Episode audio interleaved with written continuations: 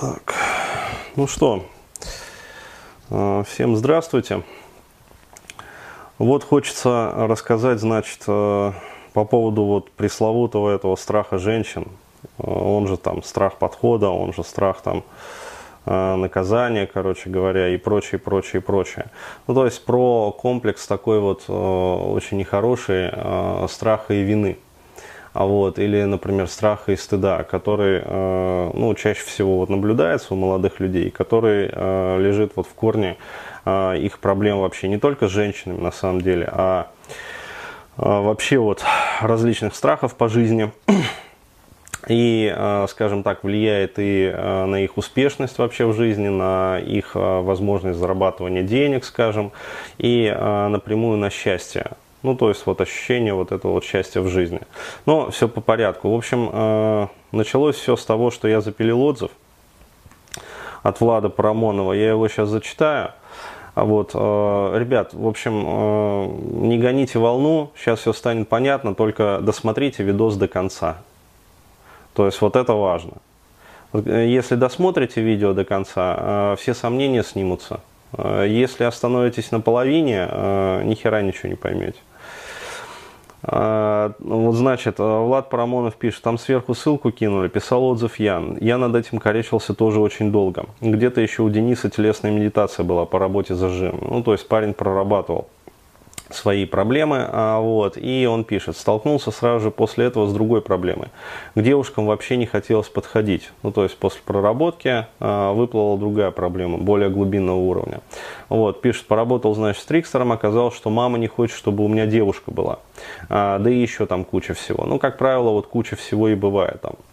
Я, значит, запилил вот этот вот отзыв, и сразу от Дмитрия Времеша возражения полились. Ну, то есть кирпичи полезли. Ну, то, что лезут кирпичи, это нормально, то есть лучше их озвучивайте, чем таите в себе, как бы, и сидите в непонятках. Он, значит, пишет, значит, бугурт начался, у вас страх подхода. Второе, на самом деле нет никакого страха подхода, проработчики хуевы, у вас страх коммуникации. Третье, вы думаете, что у вас страх подхода или страх коммуникации? Да херня это полная, просто мама не хочет, чтобы у вас появилась девушка. И четвертое, значит, многоточие, ну, то есть вскрыло кукушку. Вот, я написал, что сейчас вот запилю видео, поскольку уже понял, что, в общем, до хрена людей запутавшихся. То есть, вот смотрите, ребят, каждый из вас, я вас прекрасно на самом деле понимаю, вот каждый из вас, он, как сказать, ищет, ну, скажем так, наиболее простое решение проблемы какой-то. То есть вот есть у пацана проблематика, то есть он не может знакомиться, например, да, проще говоря, вот так вот. А вот и он ищет вовне, чаще всего либо внутри себя, когда уже понимает, что как бы вот там пикап-тренера ему не помогут, а вот какую-то одну проблематику. То есть это, знаете, это такое вот желание, как говорится, откупиться малой кровью. То есть вот что-то одно найду, быстренько его проработаю и отпустит. То есть вот проблема уйдет. Но поймите, что на самом деле вот любая проблематика, она имеет очень большое количество, скажем так, вот слоев. То есть она на поведенческом уровне, она на когнитивном уровне, она на эмоциональном уровне, она на уровне инстинктов. Вот. Причем, если проблематика есть, то есть я же это совсем давно еще рассказывал, вот, я ввел такое понятие патокластер. То есть, что из себя представляет патокластер? Это, ну, будем говорить так, это клубок негативных эмоциональных реакций, паттернов поведения, вот, эмоциональных паттернов, мыслительных паттернов, завязанных на одно или там несколько, ну, обычно бывает 2-3 вот каких-то ядра, да, то есть систем конденсированного опыта. То есть вот это вот все представляет из себя патокластер. И проявляется он по-разному. То есть проявляется он непосредственно, то есть если вот мы смотрим на поверхностный такой, вот самый поверхностный уровень, да, как это проявляется, то мы можем говорить про некий страх подхода. То есть вот вам должно быть это понятно. И собственно вот именно до этого уровня ну, будем так говорить, копают, ну, основное количество там пикаперов, да, пикап-тренеров, например. Вот. И поскольку они не лезут вглубь, они, естественно, не понимают, что происходит там дальше, да, то есть глубже, какие причины залегают еще глубже вот этого вот страха подхода. И они пытаются предложить решение, которое с их точки зрения адекватно решению, вернее, с их точки зрения адекватно вот этому уровню залегания проблематики. Ну, то есть они предлагают что? Они предлагают, по сути, когнитивно-поведенческую терапию. То есть тот самый принцип въебывай или, как говорится, уматывай, да, мы же не материмся уже. Вот. То есть когнитивно-поведенческая терапия, которая, ну, на самом деле, невротику, я уже не говорю там про психотиков, она вообще вот что слону дробина. То есть когнитивно-поведенческая терапия работает у здоровых людей. То есть это может прозвучать очень странно, но это так. То есть вот я могу сказать про себя, я более-менее здоров. То есть после многих лет вот проработок самостоятельных и не только самостоятельных, вот, включая очень такие серьезные вещи, как бы там сочетание и ксеноновой терапии, там и еще посерьезнее вещи я применял вот, на себе и жидкий гипноз. То есть вот, я могу сказать, что более-менее я здоров. Более-менее. Вот. И если мне, например, предложить когнитивно-поведенческую терапию, ну, хотя бы даже вот в плане там каких-то моментов, вот, скорее всего, она у меня сработает. Да, то есть 9 из 10 шансов. Вот. А если взять любого другого, там, более-менее здорового человека, который, ну, изначально, например, рос в более-менее здоровой семье. Сейчас я отключу вот это вот. А то постоянно курлыкать просто будет. Так, спящий режим. Вот. То есть, если взять другого человека, который рос в более-менее здоровой семье, которого, скажем, не наказывали, там, не орали на него постоянно, то есть не прописывали вот эту вот базовую тревожность, то, скорее всего, и у него сработает когнитивно-поведенческая терапия. То есть, что я хочу сказать в конечном вот итоге. Если такой парень, более-менее нормальный, здоровый, придет на пикап-тренинг, даже, ну, очень средней руки, да, пикап-тренинг, то есть очень средней руки. Вот, и очень средней руки тренер по пикапу даст ему какое-то задание. Вот. Скорее всего, парень это задание выполнит. Парень это задание выполнит и получит тот или иной результат. Вот, положительный результат. Мы сейчас говорим про положительный результат. Вот, который, опять-таки, степень положительности этого результата, то есть его объем будет зависеть от, напрямую от стараний. То есть это прямо пропорционально. То есть чем больше парень постарается, то есть чем больше он там поподходит, пообщается, познакомится, тем, соответственно, лучше будет его результат в конечном итоге. Вот.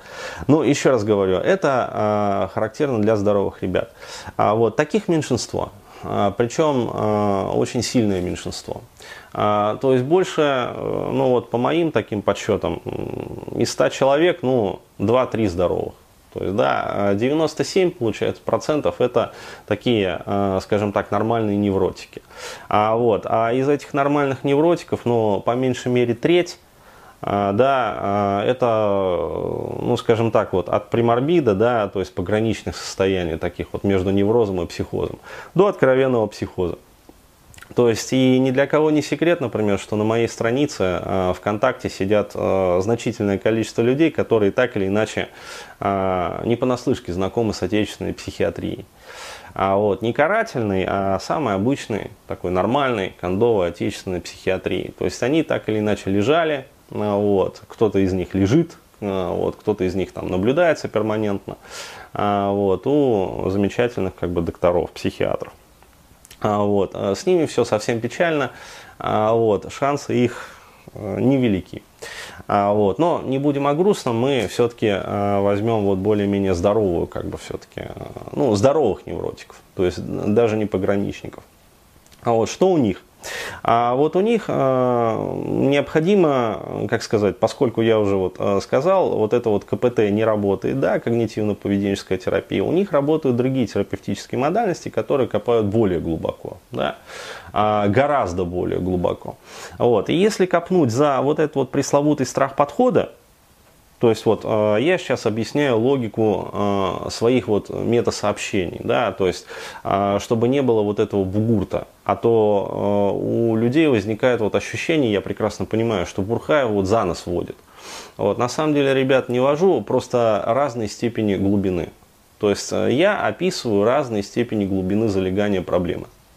То есть за пресловутым этим страхом подхода, которого на самом деле действительно де-факто нет. То есть, почему? Потому что это на самом деле всего лишь следствие. Да, то есть это всего лишь следствие, которое проявляется на уровне поведения, так или иначе. За этим пресловутым страхом подхода лежит генерализованный страх женщин.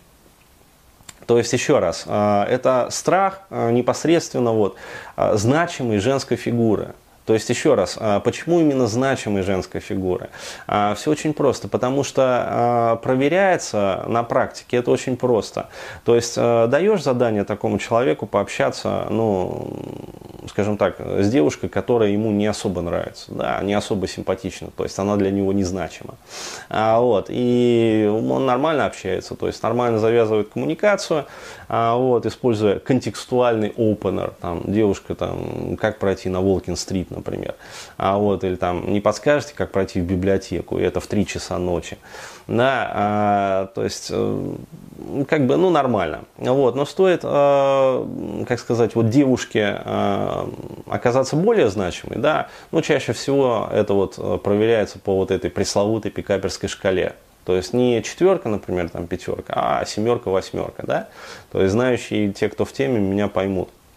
То есть симпатичная, как бы, девчонка такая накрашенная, намарафеченная, аппаратура при ней, то есть все как бы такая женщина на выдане, да, девушка на выдане, высокоранговая самка, проще говоря. Если использовать термины того же самого Олега Новоселова. И парень начинает бздить. Почему? Потому что у него есть генерализованный страх женщин, который проявляется, то есть инстинкты его психосоматика, его эмоциональное ядро реагирует как раз-таки на образ значимой женщины. Почему на образ значимой женщины? Потому что первой значимой женщиной, которая есть в жизни вообще человека, мальчика в частности, является его мать. Да, то есть, соответственно, если мать мальчика фрустрировала, а чаще всего это так, да, то есть я среди пикаперов не встречал ни одного, честно скажу, человека, да, ни одного парня, который бы сказал: я рос в отличной семье, у меня была замечательная мать, которая меня всегда любила, которая меня там во всем поддерживала, как бы поощряла меня, постоянно хвалила, говорила, что ты самый лучший, самый там распрекрасный, короче говоря, ты у меня молодец, не гандошила меня там постоянно по мозгам, не орала на меня, не прописывала в меня тревожность, то есть, не встречал я таких. Такие иногда залетают в пикап, но не задерживаются в нем. Как правило. Почему? Потому что они я встречал именно таких залетных, да, то есть они бывали там на каком-то тренинге, знаете, как метеоры, так, не Саша Метеор, там как раз-таки клиника, а я имею в виду такие залетные метеоры, то есть они пришли, посмотрели, сразу все всосали, им все понятно, быстро очень, мгновенно вообще усваивают информацию любую, и ушли. То есть сразу нашли там себе девушку, перестали париться, короче, все отлично. То есть абсолютно здоровые, нормальные пацаны. То есть, еще раз говорю, у невротиков, даже здоровых невротиков, не так. То есть у них это проявляется через генерализованный страх женщин. Это следующий уровень проблематики, да, то есть который лежит еще глубже. На самом деле, если мы будем копать еще глубже, то есть разбираться, а почему вообще, что лежит за этим генерализованным страхом женщин, то есть, знаете, это как есть, как говорится, тот же самый там, я не знаю, топливо, да, то есть бензин. Ну, почему-то вот такая вот метафора мне пришла. Но даже вот этот вот бензин, да, который заливают в бензобак автомобиля, можно разобщить на фракции. То есть, ну, мне просто вот как химику проще расписать вот на этой метафоре. То есть, там будет там, октан, изооктан, вот, там будут какие-то присадки, добавки, вот, там будут, соответственно, примеси какие-то. Понимаете, вот за генерализованным вот этим вот страхом женщин есть еще более нижний уровень. То есть, например, уровень генерализованной тревожности. То есть, как он проявляется? Очень просто. Когда мать, ну, говоря простым русским языком, являлась самодуркой, да, то есть, такой вот, принеси, подай, иди нафиг, не мешай. То есть, которая использовала, ну, вот, ребенка в качестве такого вот бытового робота. Ну вот, я рассказывал там про свою, например, ситуацию, да, то есть как это у меня, например, было. Вот, причем абсолютно взбалмошная, непредсказуемая, то есть сегодня выполнил ее просьбу, она там похвалила тебя, о, ты счастлив там, то есть сумел угодить мамке. Вот, а завтра вроде выполнил все то же самое. Вот, тебя нахлобучили, то есть наказали, короче говоря, обругали, вот, еще и обиделись на тебя, вот, еще и с тобой не разговаривают 2 дня. Да, то есть, представляете, вот. А у меня это было постоянно, то есть, вот это вот вина, обида, вина, обида, вина, обида.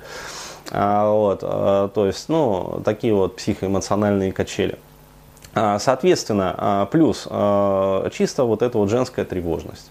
Да, то есть, туда не ходи, сюда не ходи, эти плохие, короче, это там то, все, 5-е, 10-е, то есть, пожалуйста. Прописывается в психику мужчины исключительно женские программы.